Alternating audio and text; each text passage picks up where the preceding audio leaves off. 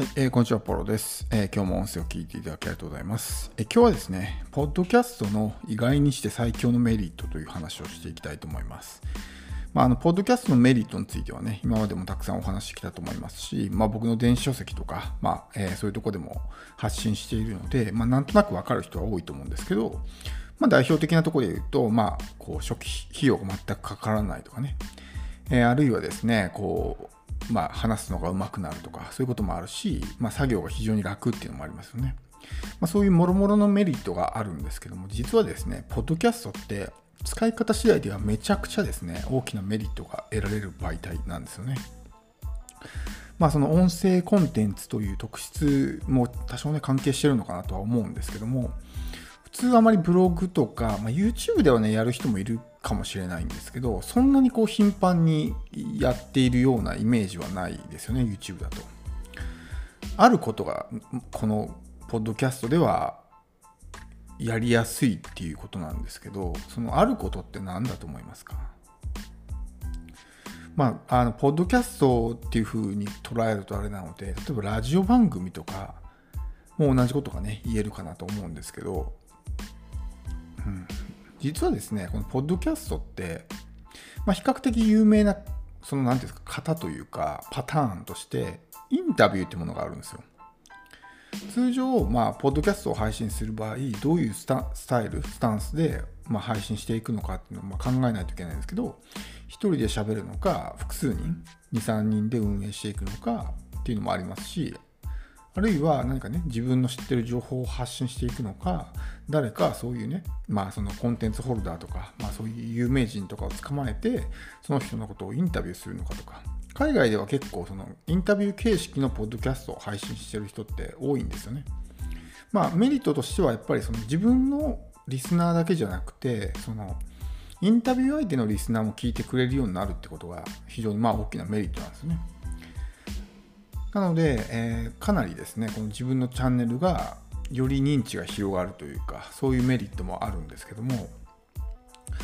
まあ、それももちろんですね、メリットの一つではあるんですが、何よりもですね、インタビューの一番のメリットって、そういう、まあ、すごい人とつながれるってことなんですよ。やっぱりですね、この人脈を作るってすごく難しいじゃないですか。特にこういうね、まあ、インターネット社会というか、今みたいな状況だと、やっぱりこう自分の身の回りにいる人って、まあ、自分と似たような人が多いと思うんですよね。うん、なので、なかなかそういうね、自分よりステージの上に、ステージが上の人っていうのはなかなかこう普段接する機会っていうのはないと思うんですけど、このポッドキャストのインタビューっていうですね、このまあコンテンツを利用すればですね、そういうちょっと自分よりもステージが上の人と比較的つながりやすいんですよね。もちろんあ、あまりにもね、例えばこうステージが高すぎる人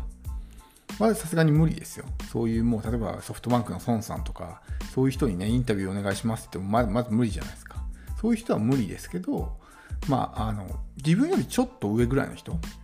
まあ、プチインフルエンサーぐらいの人ですよね。めちゃくちゃすごいインフルエンサーとかだとさすがにそんなのね、依頼してもまあ無視されるのがオチなんで、ちょっと自分より上の人みたいな感じで、まあ、こう交渉することができるわけですね。そうするとやっぱり自分よりもレベルが高い人だから自分もその影響を受けるわけですよ。考え方とかいろんなねものが吸収できるじゃないですか。そうすると単純にその自分の番組のリスナーが増えるっていうだけじゃなくて、えー自分自身の成長にもつながりますよね。そしてそこで人間関係ができることによって人脈が広がるっていうまあすごく大きなメリットがあるんですよ。まあ、どういう人間とね付き合うかっていうのは本当に人生を左右するぐらい大きな、まあ、要素ですので、えーそういうねあのすごくこううまくいってる人とつながるってことはとても大切なんですよね。でもなかなかこうブログとか、まあ、ブログではほぼないですよねインタビューとかっていうのは。YouTube にしてもなかなかこうインタビューっていう形式でやってる人は少ないと思うんで、うん、まあそういうところに招待してもあんまりこういまいちピンとこないというか反応してもらえない可能性はありますけど、まあ、ポッドキャストであれば、まあ、インタビューっていうのは、ね、比較的一般的な形式なので、まあ、それでね、えーまあ OK してくれる可能性もありますよね。まあ、もちろんですね、そんなこう、雑魚チャンネルに出てくれるような人ってあんまりいないので、当然インタビューするまでにある程度やっぱ自分のチャンネルを育てておく必要があるわけですね。うんそれなりにやっぱりリスナーがいるからこそ、まあそのね、えーインタビュー相手も出演するメリットがあるわけであって本当にね1人か2人しか聞いてないようなチャンネルに出てきてもまあメリットってないじゃないですか。で基本的にやっぱりねこっちがギバーになって相手に対して何かメリットを出さないことにはやっぱり相手もねこっちのこう、まあ、条件というか飲んでくれなかったりするのでもちろんあの事前に自分のチャンネルをですねある程度こう育てておくってことは大事なんですよね。ま、僕も今のところはですねこう一人でやってますけど将来的にまあこうチャンネルがすごく大きくなってきたらひょっとするとインタビュー形式とかね、やるかもしれないですね。だからもしあなたがポッドキャストを配信してるんだったら、まああのね、言っていただければ、インタビューさせていただくかもしれないし、まあそれでね、まああなたのチャンネルのこう、まあ、告知みたいな感じになるでしょうし、うんまあ、僕自身もね、別に言われれば、インタビューはね、全然答えますので、あの言ってもらえれば全然大丈夫なんですけど、まあ、そういう形でこう横のつながりができるっていうのもすごくポッドキャストのいいとこじゃないかなっていうふうに思うんですよね。まあ、基本的に情報発信ってすごく孤独じゃないですか。自分一人で発信して、特にこうね、何も跳ね返りがない状態だと、本当にね、こう、なんか聞いてもらってるのかなとか、ブログとかもそうじゃないですか。書いてるけど何の反応もないみたいな感じだったら、ちょっと、まあ、こう、孤独を感じると思うんですよね。うん。でもこうやってこう、何ていうか、横のつながりがあると、すごく、まあ、それがね、まあ、励みになったりすることもありますし、まあ、えー、結構プラスに作用したりとかね、うん、そのポッドキャストを配信していく上でも、まあ、すごくですねそれがプラスになったりとかっていうことがあると思うので、えー、やっぱりですねその大きなメリット、まあ、絶対にこう生かした方がいいかなというふうに思うんですよね。うん、特にこうまあ何でしょうねコンテンツを自分でこう配信するのが結構大変な人はインタビュー形式にするといいかもしれないですね。うん、あのそうすればやっぱり自分にネタがなくても相手がネタを持ってるからいろいろこうちゃんと喋ってくれるみたいな感じになるんで、えー、まあ比較的ねそういうまあネタ切れになりにくいというかなんですけど、まあ、もちろんねその、まあ、相手あってのそういうねコンテンツなので最低限のやっぱり配慮はしないといけないですし、まあ、相手に興味を示して相手のことを事前にですねリサーチしておいて、まあ、どういうことをですね聞けばいいのかっていう質問も事前に考えておく必要がありますよね。なんかこう行き当たりばったりでやってしかも何の打ち合わせもなくやるとこうグダグダになってしまいますしそれこそ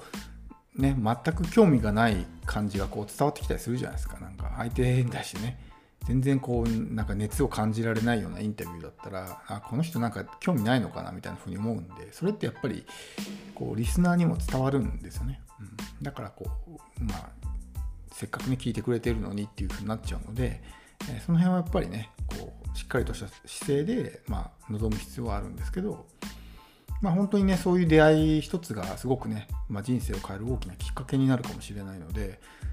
ポッドキャストはねまだまだこう何て言うんですか本格的に取り組んでる人って少ないんですけど、まあ、これからねかなりこう増えてくるんじゃないかなって個人的にはすごく予想してるんですよね。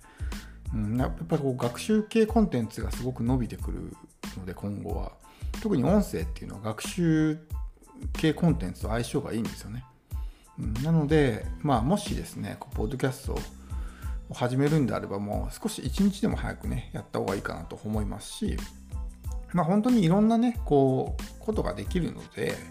えー、まあ、今回はね、インタビューがいいですよって話をしたんですけど、まあ、それ以外にもね、さまざ、まなこう形式で情報発信ができるので、まあ、とにかくやってみるってことは大事だと思うんですよ。うん、やってみて継続することが大事だと思うんで、まあ、あの、うん、とにかくね、えー、チャンスがあればトライしてほしいと思いますし、できる限り長く継続してね、でそういうとこである程度こうポジションが取れてくると、まあ、向こうからね、インタビューの依頼が来たりとか、そういうこともあるし、そこでこうね、一気に認知されて、それ以外の媒体でも、ポッドキャストにすごい人がいるっていう風になったらね、それがやっぱりこう、広がっていくじゃないですかそういうのってインターネット上に。そうすると結局的にそれ結局それがシナジーになって、まあ、他のね、えー、まあ、媒体にも生きてくるみたいなことがあるんで、まあ、まだね全然ポジションが取れる媒体なので、まあ、ぜひこう始めてもらって、やるのがいいと思うので、えー、まあ、ポッドキャスト興味ある人ね、えー、ぜひチャレンジしてみてほしいと思います。では、え今日は以上です。最後まで聞いていただきありがとうございます。